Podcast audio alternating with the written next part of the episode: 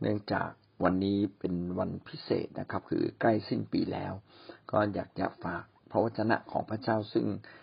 มีความสำคัญและก็มีคุณค่าอย่างมากนะครับ ให้กับพี่น้อง วันนี้อยากจะแบ่งปันเรื่องสำคัญเรื่องหนึ่งนะครับ ผมก็จะเริ่มเลยนะครับ มีโรงงานผลิตไฟฟ้าแห่งหนึ่งในประเทศจีน ซึ่งสร้างโดยบริษัทของเยอรมัน ตั้งแต่สมัยสงครามโลกครั้งที่สอง โรงงานนี้เกิดความเสียหายขึ้นมาและเนื่องจากประเทศจีนยังไม่สามารถที่จะสร้างอะไรของเครื่องยนต์ที่ชำรุดขึ้นมาทดแทน พยายามทำหลายอย่างแล้วก็ทำไม่ได้จึงก็ยังติดต่อไปยังประเทศเยอรมัน เพื่อขอความช่วยเหลือ แต่บริษัทเยอรมันซึ่งได้ตั้งไอโรงงานไฟฟ้าเนี่ยก็เลิกกิจการไปแล้ว เจ้าหน้าที่ก็หมดหนทางที่จะช่วย แต่เขาก็นึกขึ้นมาได้อย่างหนึ่งว่า บริษัทเยอรมันเนี่ย แม้เลิกกิจการแล้ว แต่ทุกบริษัทมีหลักการอย่างหนึ่งที่สำคัญมาก ก็คือเขาก็จะทำอย่างดีที่สุดนะครับ เพื่อให้เครื่องเครื่องจักรเครื่องกลต่างๆ ที่สำคัญเนี่ยสามารถทำงานได้เป็นร้อยๆปีขึ้นไป ดังนั้นเขามั่นใจว่าอะไรชิ้นส่วนสำคัญของเครื่องจักรกลที่เสียหายเนี่ย จะต้องเก็บไว้ในที่ใดที่หนึ่ง สักที่ในโรงงานไฟฟ้านั้นอย่างแน่นอน ในที่สุดเจ้าหน้าที่ฝ่ายจีนก็ไปค้นนะครับ แล้วก็พบชิ้นส่วนต่างๆ ที่สำคัญสำคัญของเครื่องยนต์กลไก แล้วก็ชิ้นส่วนเหล่านั้นก็มีการฉโลมจารบีไว้อย่างดีเลย ซึ่งจะสามารถเก็บไว้ได้เป็นเป็นร้อยปีเลยทีเดียวนะครับ แล้วก็นำเอา แล้วก็เขียนไว้อย่างดีว่าเครื่องอะไรเหล่านั้นซ่อนอยู่มีอะไรบ้าง เขาก็เอาอะไรเหล่านั้นนะมาเปลี่ยนและมาซ่อมเครื่องจักรแห่งการผลิตไฟฟ้าได้ อย่างดีเลิศที่สุดนะครับไม่ว่าเสียชิ้นไหนก็สามารถหยิบอะไร ซึ่งมีอยู่นะครับ มาเปลี่ยนแปลง มาซ่อมจนเครื่องยนต์กลไกเหล่านั้นสามารถทำงานได้อีก เพราะว่าในประเทศเยอรมันเขามีหลักคิดที่สำคัญมากก็คือเมื่อเขาทำสิ่งใดเขาจะทำอย่างดีเลิศ พี่น้องจึงพบว่าประเทศเยอรมัน เมื่อประมาณหลายสิบปีที่แล้วเป็นประเทศที่มีชื่อเสียงมาก ในการผลิตกลจักรเครื่องยนต์กลไกต่างๆนะครับ ทุกคนต้องหาซื้อจากประเทศเยอรมันเท่านั้น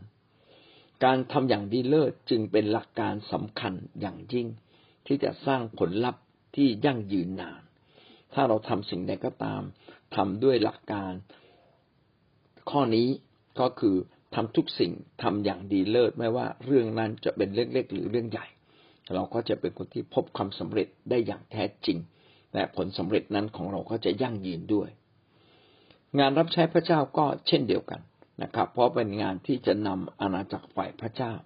มาตั้งอยู่ในแผ่นดินโลกนี้ เป็นงานนิรันดร์การ จึงหลีกเลี่ยงไม่ได้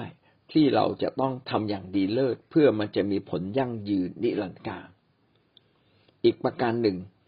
พระบิดาในฟ้าสวรรค์ของเราเป็นพระเจ้าที่อยู่ในความสมบูรณ์ที่สุดเป็นพระเจ้าแห่งความสมบูรณ์และดีเลิศทุกประการ ในฐานะที่เรามาเป็นลูกของพระเจ้าแล้ว ชีวิตของเราก็สมควรอย่างยิ่งที่จะปรับปรุงทุกสิ่งทุกอย่าง เพื่อชีวิตเราไปถึงความสมบูรณ์ ถึงความดีเลิศ เพื่อเราจะเกิดความสำเร็จในชีวิต และขณะเดียวกันก็เป็นการถวายเกียรติพระเจ้า ในฟ้าสวรรค์ด้วย และเราก็จะแปลกประหลาดใจว่าเมื่อเราตั้ง ชีวิตของเราที่จะทำงานอย่างดีเลิศแล้ว เราจะเห็นถึงการช่วยเหลือของพระเจ้าที่จะมาช่วยเรา เพราะว่าโดยกำลังของมนุษย์นั้นเราไม่สามารถทำได้ด้วยตัวเราเองทุกอย่างเสมอไป แต่เมื่อเราบวกกับพระเจ้าเราจะทำได้ทุกสิ่ง วันนี้จึงอยากให้หัวข้อคำ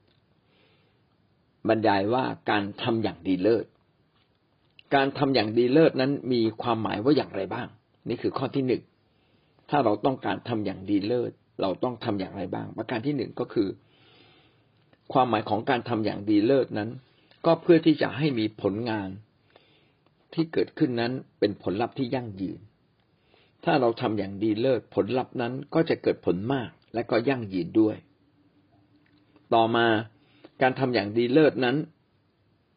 หมายถึงเราทำอย่างรับผิดชอบต่อบทบาทหน้าที่ที่เรามีอยู่ต่อชีวิตของเรา เรามีบทบาทในด้านใด ต่อใคร ไม่ว่าต่อตัวเราต่อสังคม ต่อคนรอบข้าง เราก็จะดำเนินชีวิตอย่างดีเลิศ ไม่มีที่ตำหนิ มีความบริบูรณ์ในตัวเราเอง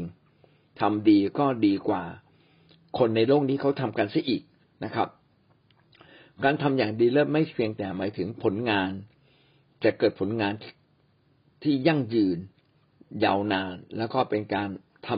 ำรับเป็นการทำอย่างรับผิดชอบจนถึงที่สุด ยังเป็นการทำอย่างเที่ยงตรงที่สุด ไม่ลดสเปคลง พี่น้องจะเห็นว่าการประมูลหลายครั้งเขาประมูลเสร็จก็ไม่ทงไม่ทำตามสเปค บ้านไม่ทำตามสเปค บ้านก็จะอยู่ไม่คงทน ถนนไม่ทำตามสเปค ก็ต้องซ่อมแล้วซ่อมอีกนะครับ แต่คนที่ทำอย่างดีเลิศนั้นจะเป็นคนที่ทำอย่างเที่ยงตรงนะครับ ตรงที่สุดและยิ่งกว่านั้นอาจจะทำเกินมาตรฐานที่ก็ตั้งไว้เสียอีก การทำอย่างดีเลิศยังหมายถึงการทำเกินกว่าคำสั่งคำขอร้องทั่วๆไป คนดีทั่วๆไปทำอย่างไร เราจะทำยิ่งกว่านั้นอีก เพราะว่าเราปรารถนาที่จะทำอย่างดีเลิศถวายเกียรติแด่พระเจ้า การทำอย่างดีเลิศนั้นยังหมายถึงการทำเกินเป้าหมาย เป้าหมายที่เขาขีดเส้นไว้คืออะไร เราทำดียิ่งกว่านั้นอีกทำเกินเป้าหมายนะครับ การทำอย่างดีเลิศยังหมายถึงการทำสุดความสามารถ หรือถ้าพูดอีกอย่างก็คือเกินความสามารถ เราจึงต้องค้นคว้าเรียนรู้ในเมื่อเราปรารถนาจะทำสิ่งใดสิ่งหนึ่ง เราจะทำอย่างดีเลิศและสุดความสามารถได้อย่างไร เราก็ต้องไปหาคนที่เก่ง คนที่มีความรู้ในเรื่องเหล่านั้น แล้วก็รับการถ่ายทอด แล้วก็ต่อยอดเขาขึ้นไปอีก เราจึงไม่ได้ทำตามสุดความสามารถ แต่เราทำเกินความสามารถ มากยิ่งกว่านั้น คือต้องไปศึกษาค้นคว้าเพิ่มเติมอยู่ตลอดเวลา การทำอย่างดีเลิศนั่นหมายถึงการทำอย่างดีที่สุด ไม่ว่าเรื่องนั้นจะเป็นเรื่องเล็ก ๆ หรือเรื่องใหญ่ ๆ เมื่อเราสัมพันธ์กับใคร เราก็รักษาความสัมพันธ์อย่างดี ไม่มองว่าคนนี้เป็นคนเล็กน้อย ไม่มองว่านี่เป็นสิ่งเล็ก ๆ เราก็ทำแบบขอไปทีแต่ทุกอย่างเราทำอย่างดีเลิศที่สุด การทำ อย่างดีเลิศนั้นยังหมายถึงการตั้งใจถวายเกียรติแด่พระเจ้าสูงสุด อะไรที่เราทำอย่างดีเลิศที่สุด เขาก็จะขอบคุณพระเจ้า เขาจะชื่นชมว่าพระเจ้าของท่านนั้นเป็นพระเจ้าที่ดีเลิศ ท่านจึงสามารถทำอย่างดีเลิศ ทั้งหมดนี้ก็เป็นความหมายของการทำอย่างดีเลิศนะครับ ก็คือเพื่อให้ผลงานนั้นเป็นผลลัพธ์ที่ยั่งยืน เพื่อแสดงความรับผิดชอบ ต่อบทบาทหน้าที่ของเราอย่างดีเลิศที่สุด อย่างสมดุลและดีเลิศที่สุด เป็นการทำอย่างเที่ยงตรงไม่ลดสเปคนะครับ แต่ทำเกินสเปคทำเกินกว่าคำสั่งทำเกินเป้าหมายทำเกินความสามารถนะครับทำอย่างดีเลิศที่สุดไม่ว่า เรื่องนั้นจะเป็นเรื่องเล็กหรือเรื่องใหญ่ เรื่องส่วนตัวหรือเรื่องส่วนรวม แล้วก็การทำอย่างดีเลิศที่สุดนั้น เป็นการทำ ถวายเกียรติแด่พระเจ้า โดยมีพระเจ้าเป็นเป้าหมายที่จะได้รับเกียรติ เรามาดูตัวอย่างของคนที่ทำอย่างดีเลิศ มีใครบ้างที่ทำอย่างดีเลิศ ตัวอย่างที่หนึ่งก็ขอยกตัวอย่างโยเซฟนะครับ พระคัมภีร์เขียนไว้ว่าโยเซฟเนี่ยรับใช้ถูกใจนาย จนนายไว้วางใจ ให้ดูแลการงานทุกอย่างในบ้านโปติฟาเมื่อรับโยเซฟมาเป็นทาสแล้ว โยเซฟก็ ทำงานทุกอย่างสุดความสามารถและอย่างดีเลิศที่สุด จนพระคัมภีร์เขียนว่าโปติฟาเนี่ยไม่ต้องใส่ใจงานอะไรเลย ใส่ใจแค่การกินอย่างเดียวนะครับ นอกนั้นก็มอบหมายให้กับโยเซฟ เป็นคนที่ดูแลกิจการงานทุกอย่างทั้งสิ้นในบ้าน ต่อมาโยเซฟนั้น ไปติดคุกนะครับ ก็ไปรับใช้พัสดีอยู่ในคุก จนพัสดีเนี่ยไว้วางใจ มอบงานทุกอย่างในคุกให้กับโยเซฟดูแล โดยที่พัสดีก็นั่งตีขิมไม่ต้องทำอะไรวันๆนะครับ เพราะว่าโยเซฟรับใช้อย่างดีเลิศแล้วก็มารายงาน เพียงแค่มารายงานให้พัสดีและพัสดีก็ไม่ต้องทำอะไรเลย โยเซฟก็เป็นตัวอย่างที่ดีในการที่ทำอย่างทำทุกอย่างทำอย่างดีเลิศไม่มีที่ตำหนิเลย แล้วก็เป็นที่พอใจของเจ้านายโยเซฟยังทำอะไรอีกนะครับ ตอนที่โยเซฟทำนายฝันให้กับกษัตริย์ฟาโรห์นั้น พี่น้องจะเห็นว่าโยเซฟไม่เพียงแค่ทำนายฝัน แท้จริงกษัตริย์ฟาโรห์ต้องการเพียงแค่ทำนายฝัน แต่โยเซฟทำทำเกินกว่านั้นอีก คือโยเซฟยังได้แนะนำกษัตริย์ฟาโรห์ว่าควรจะจัดการบ้านเมืองอย่างไร ในยามอุดมสมบูรณ์เจ็ดปี ในยามขาดแคลนเจ็ดปี โยเซฟก็บอกกับกษัตริย์ฟาโรห์ก็เป็นที่ประทับใจของฟาโรห์จนกระทั่งฟาโรห์เนี่ยมอบหมายตำแหน่ง นายกรัฐมนตรีผู้มีอำนาจในการครอบครองบ้านเมือง ให้โยเซฟไปจัดการเลย เพราะว่าโยเซฟนั้น มีสติปัญญาจากพระเจ้าเบื้องบน ขณะเดียวกัน โยเซฟก็เป็นคนที่ทำเกินกว่าหน้าที่ เพราะว่าแทนที่ จะเป็นผู้ที่แค่ทำนายฝัน ก็ยังบอกวิธีการแก้ไขปัญหาของบ้านเมือง ให้กับกษัตริย์ฟาโรห์จนกษัตริย์ฟาโรห์เชื่อและไว้วางใจ นี่ก็เป็นวิธีการทำงานนะครับ ไม่ใช่เราถูกมอบหมายถูกคำสั่งทำอะไรแล้วเราก็ทำเพียงแค่นั้น แต่โยเซฟทำอย่างดีเลิศอีกประการหนึ่งนะครับ ไม่เพียงแต่โยเซฟจะเป็นคนที่รับใช้ถูกใจนาย ทั้งโบติฟาทั้งพัสดีในคุก และไม่เพียงแต่ทำนายฝันอย่างดี ตอนที่โยเซฟเป็นผู้ปกครองอียิปต์โยเซฟก็สร้างความมั่งคั่งให้กับประเทศอียิปต์กษัตริย์คงไม่ได้สั่งนะครับ บอกว่าต้องสร้างความมั่งคั่ง แต่ว่าโยเซฟก็ขายข้าวนะครับ ให้กับประเทศอียิปต์จนประเทศอียิปต์เนี่ยมั่งคั่งร่ำรวย นอกจากนี้นะครับ เมื่อประชาชนไม่มีที่นานะครับ ไม่มีเมื่อประชาชนไม่มีเงินจะซื้อข้าวก็เอาที่นานะครับ มาขายโยเซฟก็รับที่นาเหล่านั้นไว้นะครับ แล้วก็ให้คนเหล่านั้นได้ไปปลูกข้าวในนา เก็บ เก็บภาษีใช่ไหมเก็บภาษีจนกลายเป็นกฎเกณฑ์ขึ้นมาว่า ใครที่เอาที่ดินของราชการของกษัตริย์ ไปทำมาหากินจะต้องจ่ายค่าภาษีกี่เปอร์เซ็นต์นะครับ ถ้าจำไม่ผิดก็คือหนึ่งในห้าทีเดียวนะครับ อันนี้คือเราจะเห็นว่าชีวิตของโยเซฟซึ่งเป็นชีวิตที่ทำอย่างดีเลิศในทุกสิ่งที่เข้ามาสู่ชีวิตของเขา ก็ทำให้เขานั้นได้รับการยกชูจนเป็นคนหนึ่งที่สามารถสร้างความมั่งคั่งร่ำรวย สร้างความยิ่งใหญ่ให้กับประเทศอียิปต์ประเทศอียิปต์นั้นยิ่งใหญ่ ก็เพราะว่ามีคนหนึ่งคนที่เป็นคนที่ทำอย่างดีเลิศและคนนั้นเป็นหัวหน้างาน และนายที่ฉลาดก็จะตั้งคนที่ทำงานอย่างดีเลิศขึ้นมา รับผิดชอบงานที่มีความสำคัญที่สุด ถ้าเราอยากเป็นคนคนหนึ่งที่ประสบความสำเร็จ เราก็ต้องเป็นคนที่ทำงานอย่างดีเลิศเหมือนอย่างโยเซฟนี่คือตัวอย่างที่หนึ่ง ตัวอย่างที่สองคนที่ทำอย่างดีเลิศก็คือโนอาห์พระเจ้าทรงสำแดงกับโนอาห์ว่าน้ำจะท่วมโลก และพระเจ้าก็สั่งให้โนอาห์สร้างเรือ พี่น้องน้ำน้ำท่วมโลกอยู่ห้าเดือนเต็มนะครับร้อยห้าสิบวันร้อยห้าสิบวันนะครับ น้ำก็พุ่งมาจากพื้นดิน ขณะเดียวกันฝนก็ตกหนักมาก จนกระทั่งท่วมภูเขาทุกลูก นะครับ และเรือโนอาก็ลอยขึ้นสู่ที่สูง เรือโนอาต้องรับน้ำฝนถึงห้าเดือนเต็ม แต่ว่าเรือโนอาเนื่องจากถูกสร้างมาอย่างดี ถูกสร้างมาอย่างดีจึงสามารถทนทาน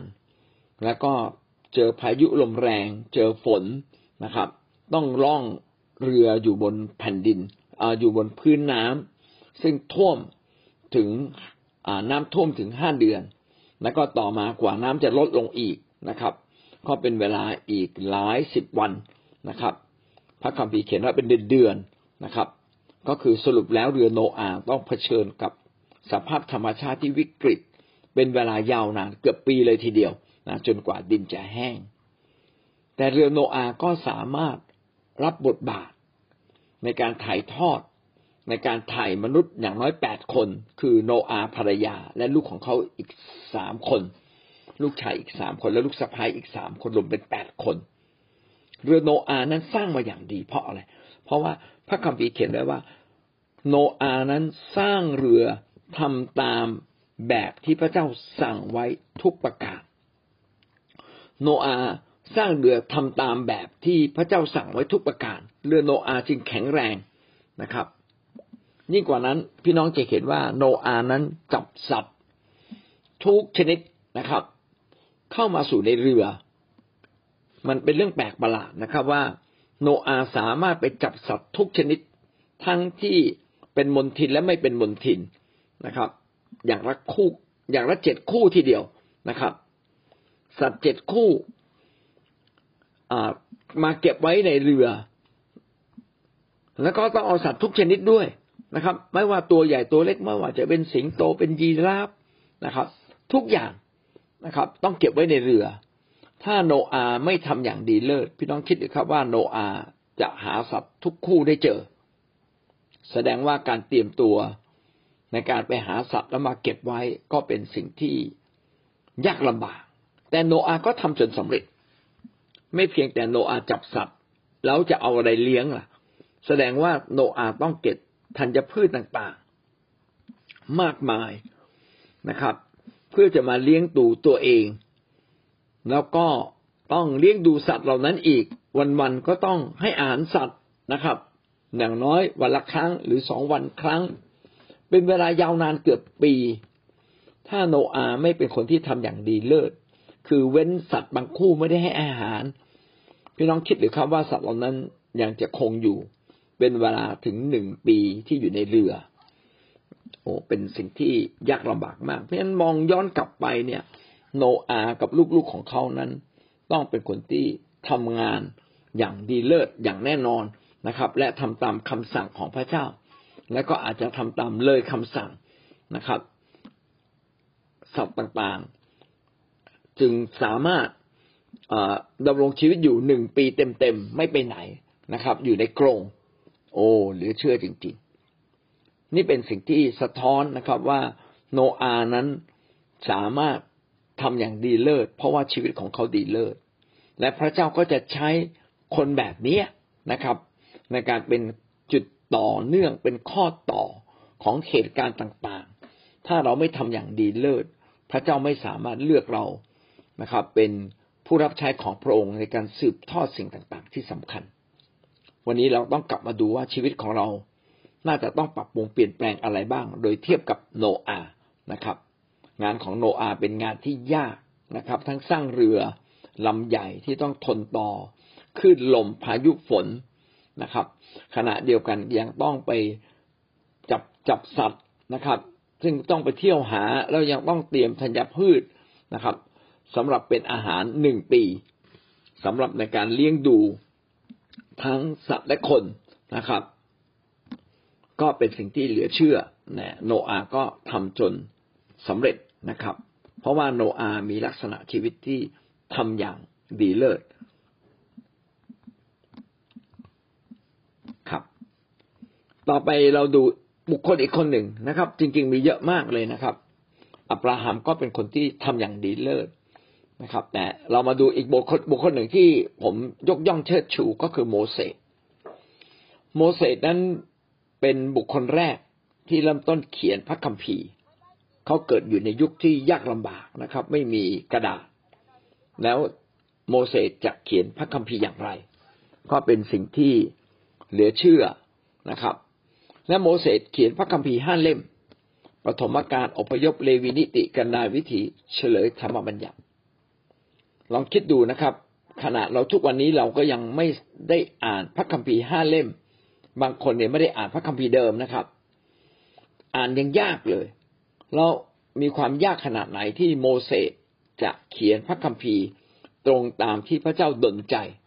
และเขียนอย่างละเอียดละออมากที่สุดด้วยนะครับ ตามที่พระเจ้าได้ทรงมอบไว้กับโมเสสยังไม่ยังการเขียนยังไม่ คือยังไม่ต้องใช้แรงมาก ต้องไม่ไม่ได้ใช้ความพยายามมากเท่ากับการที่โมเสสทำตามสิ่งที่พระเจ้าให้เขียนไว้ทุกประการ ไม่ว่าจะเป็นเรื่องการสร้างพันิเวศ เรื่องเครื่องมือเครื่องใช้ต่างๆ ในพันิเวศ แล้วโมเสสทำได้อย่างไร ถ้าโมเสสไม่ใช่เป็นคนที่ลงในรายละเอียดอย่างรอบคอบ โมเสสเป็นคนที่ ลงรายละเอียดอย่างลึกซึ้งอย่างรอบคอบทำให้โมเสสนั้นสามารถทำตามสิ่งที่พระเจ้าสั่งไว้ทุกประการ และพี่น้องลองคิดดูนะครับ ว่าโมเสสคนเดียว ใช่ไหมครับ ซึ่งเป็นผู้นำในยุคนั้นและเป็นผู้เดียวที่ติดต่อกับพระเจ้าได้ แต่โมเสสนำประชากรอิสราเอลถึงสามล้านคนนะครับ ออกจากอียิปต์ประชากรอิสราเอลสามล้านคนเนี่ย ไม่ใช่ทุกคนจะเชื่อฟังนะครับ บางคนก็เก่งมาเลยเกเรบางคนก็ไม่เชื่อฟังนะแต่ว่าโมเสสสามารถนำพาคนสามล้านคน และเดินวนเวียนอยู่ในดินแดนคานาอัน ไม่ใช่เดิน ไม่ใช่นั่งรถนะครับ แต่เดินแล้วก็เดินวนเวียนไปมานะครับ แล้วก็ต้องพบกับประชาชนที่ดื้อรั้นนะครับในบางครั้งนะคนยิวก็ดื้อ แม้ว่าโมเสสจะสอนโมเสสจะพูดนะครับ แล้วก็คนเหล่านั้นก็เห็นการอัศจรรย์มากมายก็ตามเขาก็ยังดื้อกับพระเจ้า แต่โมเสสสามารถพาคนเหล่านี้ ข้ามผ่านพ้นความยากลำบากถึงสี่สิบปีเลยทีเดียวนะครับ ถ้าโมเสสไม่ใช่ผู้รับใช้ที่อดทนมั่นคงในการดูแลแกะ เขาจะดูแลแกะถึงสี่สิบปีนะครับ แล้วก็เขาก็ดูแลแกะที่ดื้อด้วย นะครับ มีทั้งดื้อมีทั้งแกะที่เอไม่ค่อยเชื่อฟังนะครับเขาก็ยังดูแลได้ แสดงว่าการที่เขาอดทนทำงานใหญ่ให้กับพระเจ้าได้นี้เขาต้องเป็นคนหนึ่งที่ตั้งใจทำตามสิ่งที่พระเจ้าสั่งอย่างร้อยเปอร์เซ็นเขาทำเกินกว่าสิ่งที่พระเจ้าสั่ง เพราะว่าบางครั้งพระเจ้าบอกว่าให้ทำลาย ทำลายคนอิสราเอลที่ดื้อแต่โมเสสก็มีน้ำใจที่รักประชาชนนะครับ ก็ขอร้องขอร้องพระเจ้าบอกว่าอย่าฆ่าคนเหล่านั้นเลยนะครับ ขอถ้าจะพระเจ้าจะฆ่าขอลบชื่อเขาออกจากหนังสือแห่งชีวิตเถิดนะครับ พี่น้องเขาทำเกินกว่าที่พระเจ้าสั่งอีกอะนะครับ ขอร้องพระเจ้าอย่าฆ่าคนเหล่านั้น อย่าทำลายคนเหล่านั้นนะครับ อย่าทำลายคนดื้อโอ้และพระเจ้าฟังโมเสสไหมพระเจ้าฟังโมเสสแล้วก็ไม่ใช่มีครั้งเดียว ที่โมเสสขอร้องพระเจ้า เราเห็นว่าโมเสสนั้นทำเกินกว่าที่พระเจ้า สั่งเขาเสียอีก เพราะเขาเป็นคนที่ดีเลิศอย่างสมบูรณ์ของพระเจ้า คนที่ดีเลิศอย่างสมบูรณ์ของพระเจ้าก็จะเป็นคนที่ทำอย่างดีเลิศนี่คือชีวิตของโมเสส นะครับ พี่น้องจะเห็นเลยว่าโมเสสนั้นเป็นแบบอย่างที่ดีมากในการที่เป็นทั้งผู้นำขณะเดียวกัน ก็เป็นทั้งคนของพระเจ้าที่สุดยอดที่สุดคนหนึ่งนะครับ ต่อมาคนที่ทำอย่างดีเลิศนะครับ ไม่เพียงแต่โมเสสนะครับ ก็ยังมีอัครทูตนะครับ อัครทูตของพระเจ้าก็ทำอย่างดีเลิศ อัครทูตร่วมงานกับพระเยซูนะครับ ในการที่จะประกาศข่าวประเสริฐของพระเจ้า แต่พี่น้องตอนนั้นพระเยซูอยู่ไหมพระเยซูไม่อยู่แล้ว พระเยซูไปสวรรค์เรียบร้อยแล้ว และพระเยซูก็สั่งไว้ในมัทธิวบทที่ยี่สิบแปดใช่ไหมครับที่บอกว่าให้เราออกไปสั่งสอนชนทุกชาติให้เป็นสาวกของพระองค์พรทูตต้องรับบทบาทที่ใหญ่หลวงมากเลย ก็คืออะไรครับ ทำอย่างไรให้ข่าวประเสริฐแพร่ไปทั้งโลก เป็นบทบาทที่ใหญ่หลวงมาก ในเวลานั้นก็ยังไม่เคยมีคริสตจักรเกิดขึ้นมาก่อนด้วยซ้ำไปนะครับ ยังไม่มีแบบอย่างแห่งการรับใช้ เขาต้องบุกเบิกนะครับ เขาต้องบุกเบิกงานของพระเจ้า บุกเบิกการตั้งคริสตจักรแล้วก็แพร่คริสตจักร ทั้งตั้งทั้งแพร่คริสตจักร โดยที่พระเจ้าไม่เคยทำให้เขาดูมาก่อนเลยนะครับ แต่ว่าเขาจะต้องลุกขึ้นมาทำด้วยตัวเอง ถ้าเขาไม่ใช่เป็นบุคคลที่ทำอย่างดีเลยจะมีคิดจักมาถึงเราในยุคนี้ได้อย่างไร อัครทูตก็วางกฎเกณฑ์ไว้มากมาย โดยเฉพาะอย่างยิ่งท่านอาจารย์เปาโลนะครับ วางกฎเกณฑ์วางหลักการ ในการอยู่ร่วมกันของคริสตจักรนะครับ วางมาตรฐาน วางวิธีการทำงาน วางการทำงานที่เป็นมาตรฐาน ซึ่งต่อเนื่องมาถึงทุกวันนี้นะครับ เช่นมีอะไรบ้างในคริสตจักรก็ต้องมีการนมัสการพระเจ้านะครับ มีการสรรเสริญ มีการสรรเสริญ มีการนมัสการพระเจ้านะครับ มีการถวายทรัพย์เพื่อเลี้ยงดูผู้รับใช้ เพราะว่าถ้าพี่น้องไม่ถวายทรัพย์ ผู้รับใช้และคิดจักจะอยู่ไม่ได้นะครับ นอกจากนี้ยังมีอะไรอีกนะครับ มีการวางรากฐานในการเทศนา สั่งสอนว่าต้องมีการเทศนาสั่งสอน นอกจากในวันอาทิตย์หรือวันสบาโตนะครับสบาโตสมัยก่อนก็เป็นวันเสาร์ใช่ไหมครับใช่ไหมครับ แล้วก็มีการเปลี่ยนนะฮะมาเป็นวันอาทิตย์ ในวันอาทิตย์ต้องมีการรวมกัน มีการทานข้าวด้วยกัน โอ้มีการทำมหาสนิทนะครับ สมัยนั้นการ ทำมาสนิทก็คือการทานเข้าด้วยกันนั่นเองนะครับ เราจะเห็นว่าสิ่งเหล่านี้ถูกตั้งขึ้นมาเป็นกฎเกณฑ์และพระเจ้าไม่เคยวางไว้ จึงต้องใช้สติปัญญาอย่างมาก คนที่จะเป็นคนที่ทำอย่างดีเลิศต้องเป็นคนที่ใช้สติปัญญานะครับ ท่านจะทำอย่างดีเลิศ ไม่ใช่ใช้เฉพาะแรงนะครับพี่น้องต้องใช้สติปัญญา บวกความอดทนถูกไหมครับ แล้วบวกอะไรอีกอะนะบวกความมุมานะนะไม่เพียงแค่อดทนแต่ต้องเป็นคนมุมานะ จนกว่าสิ่งใหม่จะถูกสถาปนาขึ้นมา นี่แหละคือแบบอย่างของการทำงานอย่างดีเลิศของบุคคลสี่กลุ่มที่เล่ามานะครับ ผู้แรกก็คือโยเซฟนะครับ ต่อมาก็คือโนอาและลูก ต่อมาก็คือโมเสส นะครับ ต่อมาก็คืออัครทูต เขาต้องทำสิ่งใหม่ แต่เขาก็ทำสำเร็จจนกระทั่งคิดจักของพระเจ้านั้นสืบทอดมาถึงเราในทุกวันนี้ ผมอยากยกตัวอย่างอีกอันหนึ่งก็คือผู้ที่เขียนพระคัมภีร์ เขียนพระคัมภีร์ไม่ใช่เรื่องง่ายนะครับ เขาจะต้องเขียนตามการดลใจ การเขียนพระคัมภีร์นั้นอัครทูตหลายคนก็เขียนพระคัมภีร์ แล้วก็ยังมีการคัดลอกพระคัมภีร์นะครับเขาคัดลอกพระคัมภีร์แบบผิดเพี้ยนไม่ได้แม้แต่คำเดียวเลยนะครับเขาทำยังไงไม่ผิดเพี้ยนเขาก็นับคำนับสระ นับวรรณยุกนับหมดเลยนะครับนะครับอพอเขียนถึงคำว่าพระเจ้าเขาก็จะเว้นเอาไว้ โอ้เขาเคร่งครัดมากเลย คนทำอย่างดีแล้วต้องเคร่งครัดต่อกฎเกณฑ์ เป็นคนที่เคร่งครัดต่อหลักการ ต่อกฎเกณฑ์นะครับเขาไม่ใช่พวกเถนตรงนะครับแต่เขาเป็นคนที่เคร่งครัดต่อหลักการแห่งความสำเร็จ อะไรทุกถ้าเราจะทำอะไรนะครับ มันมีหลักแห่งความสำเร็จเสมอ มีหลักและมีกฎเกณฑ์แห่งความสำเร็จนะครับ อยู่เสมอ พี่น้องถ้าจะเป็นคนหนึ่งที่พบความสำเร็จก็ต้องทำตาม กฎเกณฑ์กฎเกณฑ์และหลักการหลักแห่งความสำเร็จนะครับ อย่างอย่าง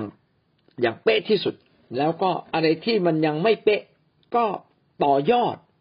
สร้างกฎกฎเกณฑ์และหลักการที่พบความสำเร็จมากยิ่งขึ้น อย่างที่ผู้นำของเราได้แนะนำนะครับ ว่าให้เราทำ MCTS ใช่ไหมครับ ก็คืออะไรครับ MCTS ก็คือ พี่น้องต้องจดบันทึกขึ้นมา ว่าอะไรพี่น้องทำอะไร พี่น้องต้องจดบันทึกขึ้นมา เพื่อให้บันทึกเหล่านั้น ในวิธีการทำงานเนี่ย จดบันทึกขึ้นมา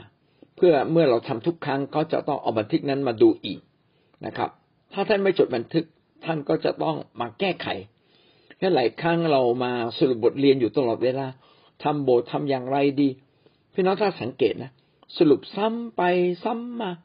ทีมนมัสการสรุปซ้ำไปซ้ำมาอยู่นั่นแหละ ไม่จบไม่สิ้น เพราะเราไม่เขียนเป็นกฎเกณฑ์ขึ้นมา อะไรก็ตามที่เราอยากพบความสำเร็จต้องเขียนเป็นกฎเกณฑ์และหลักแห่งความสำเร็จขึ้นมาและก็ทุกครั้งที่คนจะทำพี่น้องเขาก็จะต้องมาอ่านเขาเรียกเมนัวนะครับ เมนัวก็คือหลักการในการทำงานเดี๋ยวนี้เราไปซื้อโต๊ะเก้าอี้นะครับ เราไม่ต้องเอาช่างมาต่อให้กับเรานะครับ เราเพียงแต่เปิดเมนัวก็คือคู่มือนะครับ เปิดคู่มือขึ้นมา แล้วเราก็ต่อตามคู่มือ คู่มือเขาจะเขียนไว้อย่างละเอียดเลยต้องทำอะไรบ้างต้องทำอย่างไร ดังนั้นทุกอย่างที่เราทำควรจะมีคู่มือ เราควรจะมีคู่มือในการเดินทาง ก่อนเดินทาง เราต้องเตรียมเสื้อผ้ากี่ชุด ต้องเอามีดกลหนวดต้องเอาแปรงสีฟันต้องเอาสบู่ไป ต้องเอาอะไรไปบ้างต้องเตรียมไปให้หมดเลย นะครับ ถ้าเราไม่ดูคู่มือ เราก็เตรียมเตรียมเตรียมเตรียมใช้ความชำนาญในการเตรียม เกิดวันไหนเราไม่สบาย เราอาจจะฉุกระหุกรีบนะครับ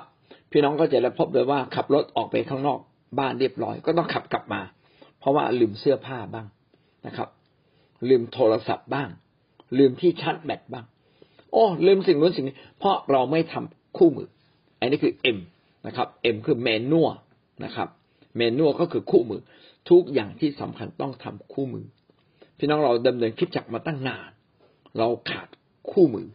เราต้องมีคู่มือ ผู้คู่มือในการเป็นพี่เลี้ยงคู่มือในการเป็นหัวหน้าแขกเขียนขึ้นมา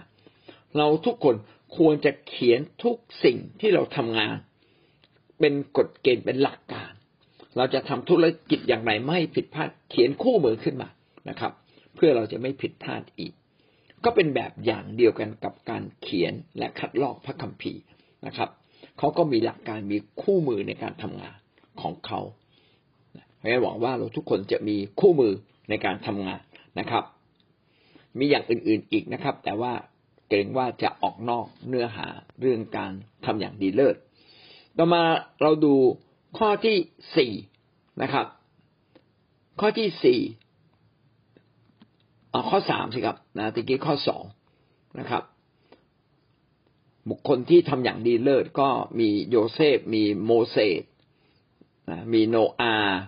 มีอัครทูตนะครับ มีผู้คนที่เขียนพระคัมภีร์ ต่อมาเราขึ้นข้อสามใหญ่นะครับ ผลของการทำอย่างดีเลิศ การทำอย่างดีเลิศมีผลอย่างไรบ้าง ประการที่หนึ่งเราก็จะเก็บเกี่ยวผลที่ยั่งยืน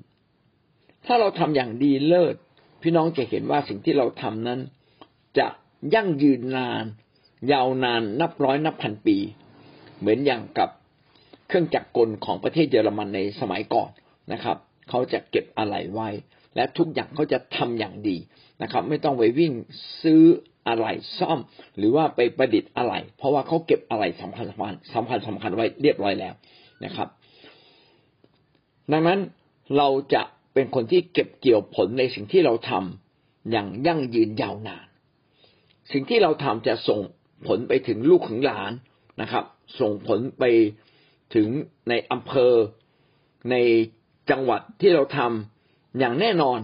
นะครับ เพราะว่าเราทำอย่างดีเลิศที่สุดนะครับ ต่อมาสามจุดสองนะครับ การทำอย่างดีเลิศนั้นก็เป็นแบบอย่าง เป็นแบบอย่างและเป็น เป็นแบบอย่างแห่งความสำเร็จก็จะกลายเป็นต้นแบบ ที่คนจะมาคัดลอกและนำไปใช้ คริสตจักรก็จะเป็นแหล่งแห่งความสำเร็จนะครับ ทั้งเรื่องของการรับใช้ เรื่องของการใช้ชีวิตนะครับ เรื่องของการอยู่ร่วมกันของครอบครัว สามีภรรยา การเลี้ยงลูก เราก็มีทุกอย่างที่ดีเลิศนะครับ อยู่ในคริสตจักร วันนี้เมื่อเราเข้ามาสู่คริสตจักร พี่น้องต้องเข้ามาเรียนรู้จากผู้นำนะครับ ผู้นำที่ฉลาดก็มีบทเรียนเหล่านี้ไว้มากมาย คนแต่งงาน ควรจะอยู่กันอย่างไรนะครับ เขาจะได้รับความสำเร็จในชีวิตอย่างไร ความสำเร็จทุกสิ่งนะครับสำหรับมนุษย์นั้นอยู่ในคิดจักเรียบร้อยแล้ว นะครับ ทุกด้านทุกมิตินะ ก็อยู่ในคิดจักของพระของพระเจ้าเรียบร้อยแล้วนะครับ มีอยู่ในคิดจักของพระเจ้า ถ้าวันนี้เราล้มเหลว พี่น้องก็ต้องกลับมาดูนะครับ ว่าเออเราไม่ได้ทำตามหลักการของพระเจ้าอะไรบ้าง ถ้าบางอย่างหลักการที่มันเกินกว่าความสามารถของเรา เราก็พึ่งพาพระวิญญาณบริสุทธิ์ที่ครับนะครับ พึ่งพาผู้นำให้ผู้นำแนะนำเรา หลายครั้งเราไม่ยอมให้ผู้นำแนะนำเรา หรือเวลาผู้นำแนะนำเราสิ่งที่ดีที่สุด เราก็ปิดประตูนะครับ ปิดประตูใจไม่ยอมรับ แล้วก็บอกว่า ผู้นำก็แนะนำแต่สิ่งที่อยู่ในพระคัมภีร์ มันยากเหลือเกิน ฉันทำตามไม่ได้นะครับ อันนี้ก็เป็นสิ่งที่จะเกิดขึ้นในชีวิตของคนที่ไม่อยากพบความสำเร็จนะครับ ต่อมานะครับ เราจะเห็นว่า ผลของความสำเร็จก็ยังมีข้อสามจุดสาม